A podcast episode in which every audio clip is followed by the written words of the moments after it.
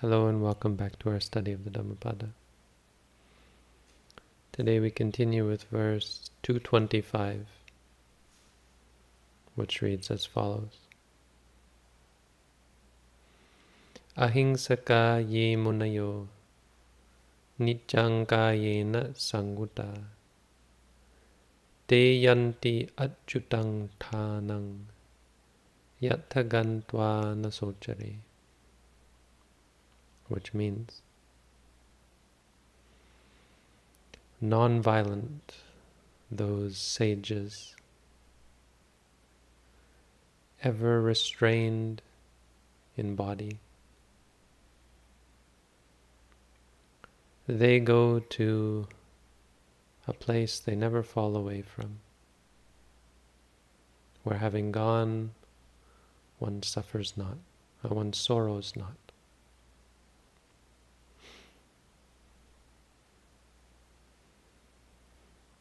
This verse was apparently taught in response to a question that relates to a story uh, about the Buddha when he was living near Saketa.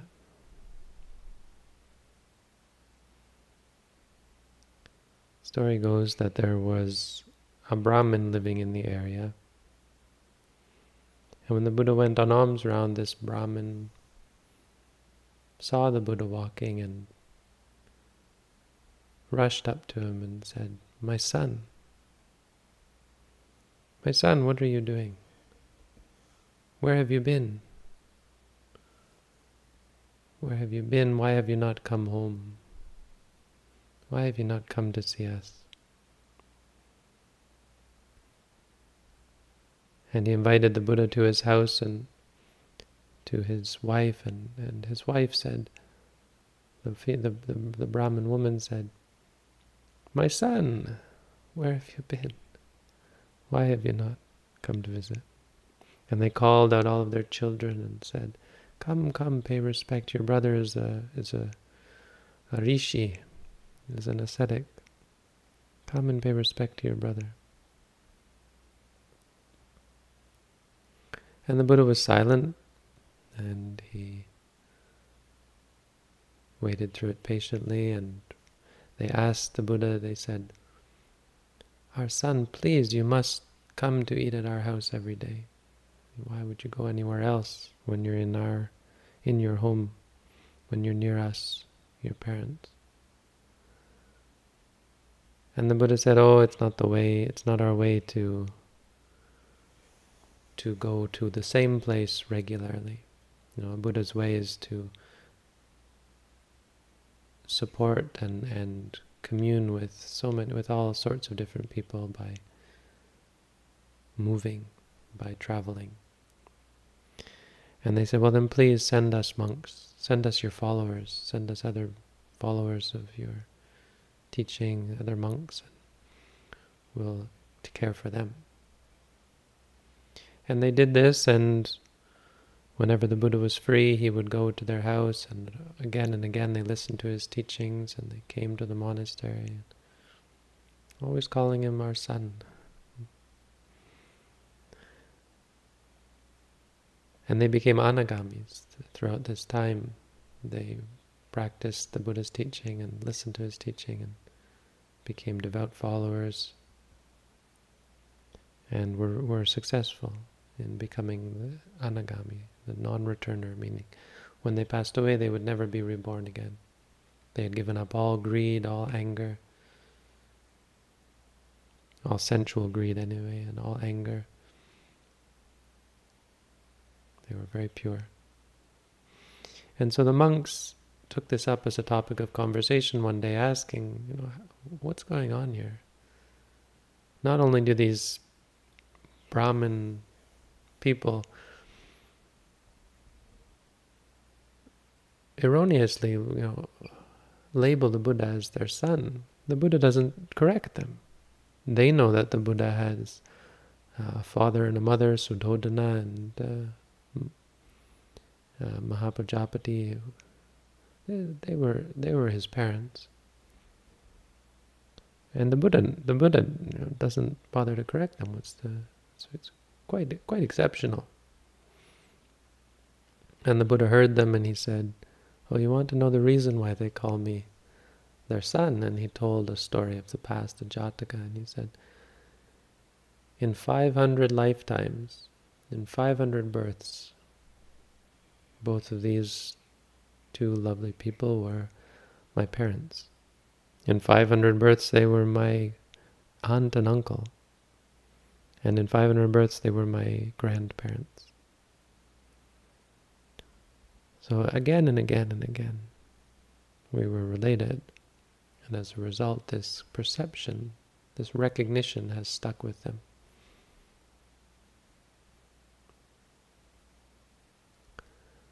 From that time on, they, the story goes on to say that they spent the rains uh, with the Buddha, that the Buddha relied upon them, and for the during the three months of the rainy season, he went ever and again to their house and through his guidance, they, they became arahant and passed away. And when they passed away, the monks asked, they asked and asked the Buddha, where did they go, Venerable Sir? Not realizing that they had become arahants, never to be born again. And the Buddha said, oh, people, sages like them, special individuals, you know, quite exceptional are never born again. They go to a place, where do they go? They go to a place that you'll never fall away from. And then he taught this verse. So the, the lesson of the story, if there is one, I think, especially relating to meditation, is in regards to perception and in regards to concepts, specifically concepts of, of relationship. The story reminds us that our relationships are conceptual, based on our perceptions. Many of us, I think, can relate not necessarily to the specific perception of these Brahman couple, but to, to this the general type of perception where you recognize someone who you've never met before. You, you, they're in sharper focus than everyone else and your connection to them is quick and strong and lasting. We see this with people we just met for the first time. And it might be good, it might be bad, it might be negative in the sense that we become enemies, rivals. It can be just as sharp as with friends. But we, we generally don't look at family the same way, and this story gives us a, a reminder that even our family members are, are no less conceptual than our friends or the relationships with our friends and so on. Our loved ones, our, our lovers, our romantic involving uh, partners. Who's to say that these this couple is any less the Buddha's parents than Suddhodana or Mahapajapati or Mahamaya.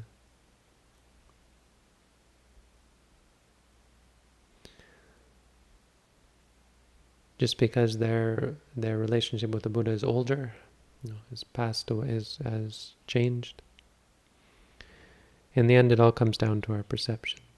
So if there's any lesson to be had uh, for, for a meditator, it's to remind us that our uh, reification of things, is just conceptual and helping us to see that our uh, perception of everything, of, of people and places and things and our attachment to things is based on this this cultivation of a perception that builds up over time and, and with attention. The more attention and the more focus we put on something, but if it's a person, then on our relationship, the stronger that uh, perception becomes. You know, lifetime after lifetime after lifetime, it builds up. And that's the only reason why we are the way we are, and why we have the personality we have. Not because we were born with it. No, it's much deeper than that. It's because we cultivate it, and we've cultivated it, and continue cultivating it. And so meditation is very much a practice of refining and, and adjusting those habits, straightening out our personalities. We don't have to lose our personalities, just straighten them out. And what we lose, what we remove, are the ones that we see clearly for ourselves without any um, reliance on others at all, and that uh, as being harmful and stressful and, and a cause for suffering. But the, the deeper lesson, of course, comes from the verse, as usual. And the lesson, I think, the, the main lesson from the verse relates again to this difference between worldly pursuits and spiritual or holy religious pursuits. Because it relates to violence. It relates to uh, activity, unrestrained activity with the body. You know, acting on impulse, acting on ambition, acting on desire. This is the way of the world. It's a way that gets you what you want, very often. Anger, uh, violence. And by violence, not just physical violence, verbal violence, verbal conflict, very often gets you what you want verbal manipulation, you know, physical acts of manipulation, of coercion, of threat, of intimidation, very often gets people what they want. And so the way of the world is one way. The way of the Dhamma is very different. And it's in stark contrast. Because the way of the world always, whether it relates to anger and violence, or whether it relates to greed, which also has, has to do with violence, is ultimately about the reliance on certain situations to make you happy. We get what we want, we accomplish what we desire, we become proud and, and attached and, and identify with things. More and more we become dependent and reliant on them. We suffer from the anger of the violence. We suffer from the greed, the desire which, which stresses our, taxes our system. We suffer from the worry and the fear of other people's violence. We suffer from, and, and their greed, the, the concern for losing what we have, from having it threatened. The more violent you are, whether it be through greed or anger, the more concerned you become, the more susceptible you become. Because you become familiar with loss, the concept of loss. Only someone who has something to lose suffers from loss. Only someone who is attached to the things that they have or the things they might get can suffer from losing or not getting what they want, what they like, what they want, what they need. And we suffer when we are when it is taken away, when we are conquered. The conqueror who is conquered suffers more than the one who conquers not. We suffer when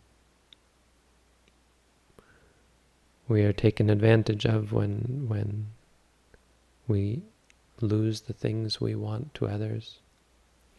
We we the manipulator are manipulated. The greedy one has things taken from them.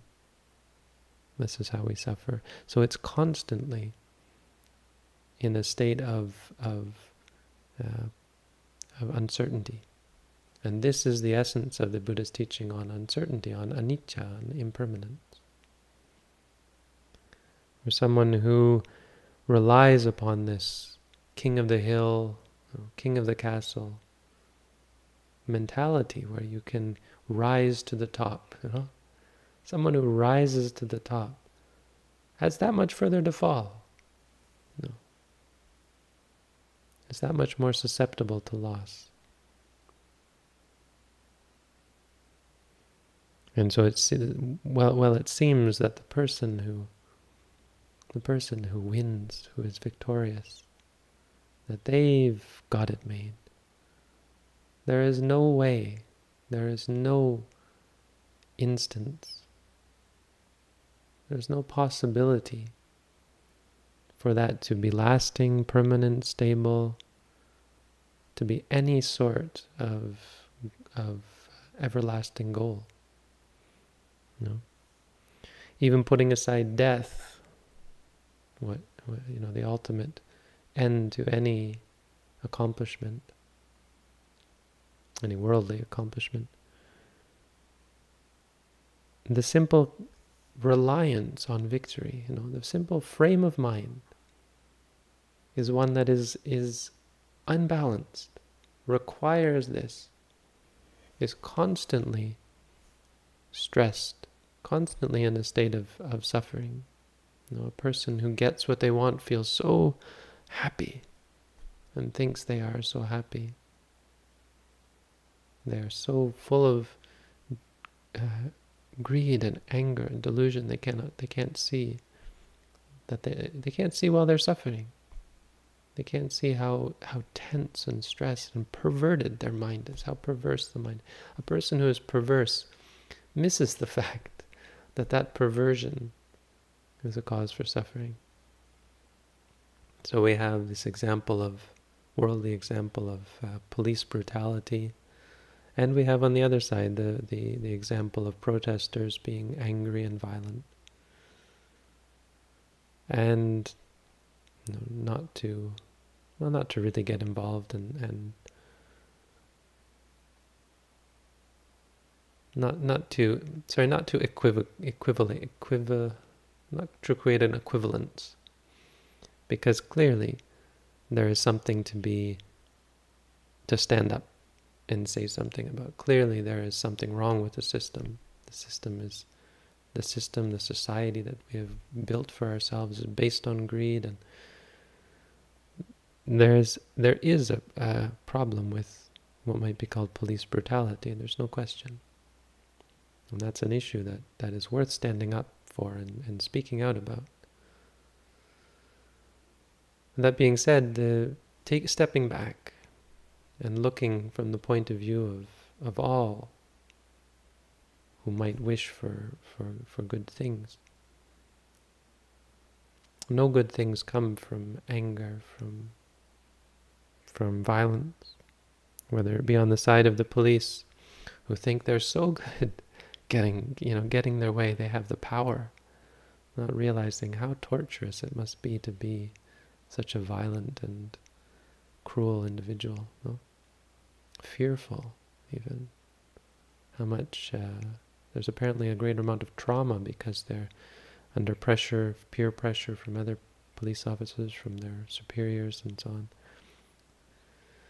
And on the other side of the protesters, who have such a such a noble aspiration you know, to end racism, to end discrimination, to end cruelty, brutality, to end evil states of mind. Ultimately, they may not phrase it, they may not realize it. Ultimately, it comes down to evil states of mind. Without the evil states of mind, the unwholesome, the states of mind that cause stress and suffering, without those mind states, there would be no tension or there would be no conflict. And so as a result, we it's self-defeating to increase and to cultivate anger. You know, it may get us what we want. It may even be the the the, the right solution. It may even be the solution, in the sense that in a worldly on a worldly level, it does change things for the better. But as a rule, and for our own spiritual health, for our own mental health and well-being, which ultimately is what it's all about. For our own spiritual, mental health, mental well-being, we can't succumb to anger and, and violence. Ultimately, we're self, it's self-defeating because if if the goal is to be achieved with anger and violence, then what kind of a goal is it? What is the result? If that's the outcome, then we haven't really fixed anything. It's not a world worth living in, even if it does uh, change. So that's um, that's on the on the side of well that's the disadvantages to that. And in opposition we have the way of the Dhamma. One who is non-violent one who is controlled. Kayena samutta which means controlled in body but the commentary says it doesn't just relate to body it's actually body speech and mind of course the buddha wasn't just praising uh, physical restraint. Kaya, kaya often just means as in the being, so it refers to all three. This way is very different. You know, we might put up an equivalence and say, well, what about you? Don't you, aren't you attached to your way as well, or so on? No? We don't want to think that there might be one way, one thing better than another, one way of life better than another. Meaning, we, we quite often put up these false equivalences between different things. So we have to point out the stark contrast between these two ways. One is always inclining, always reaching, and the other is never inclining and never reaching, never pushing and pulling. The Buddha said, never coming or going where there is no coming and no going. And so it, the, the, the issue of impermanence, of instability, is solved. Why the, the second part of the verse talks about uh, a permanent achyuta. Chutta means falling away. Achyuta, never fallen away you can never fall away from it because it's it's at the bottom already. It's at the base already. If something desirable comes, no matter how desirable, something desirable goes, if something undesirable comes, undesirable, no, it makes no difference. It, it is a way of way of being, a way of relating to reality that is inherently, by its very nature, without any cause for doubt or uncertainty, stable, consistent, unshakable, invincible. No. The, question as to whether it or not it's such a such a state is possible or really exists, well, that's that's the question that Buddhism seeks to answer and to, to demonstrate. And that's where meditation comes in. Our practice of mindfulness, the question that often arises in people, why are we repeating to ourselves something like pain, pain, or if we're angry, say angry, angry. If we want something, wanting. Why do we say to ourselves, seeing, seeing? Why are we doing this? Why are we reminding ourselves about these mundane realities? And this is the answer. We're trying to cultivate a state of objectivity where we relate to things just as they are. Because our actions, just like the actions of anyone who gets angry and violent or greedy and and covetous and, and ambitious and so on, our habits have power and influence. They change us. And if we cultivate this state of objectivity where we we remember things, where we remember, oh yeah, I'm not going to forget that that's all, that's just pain. No? Because if you forget that that's just pain, you will get upset about it.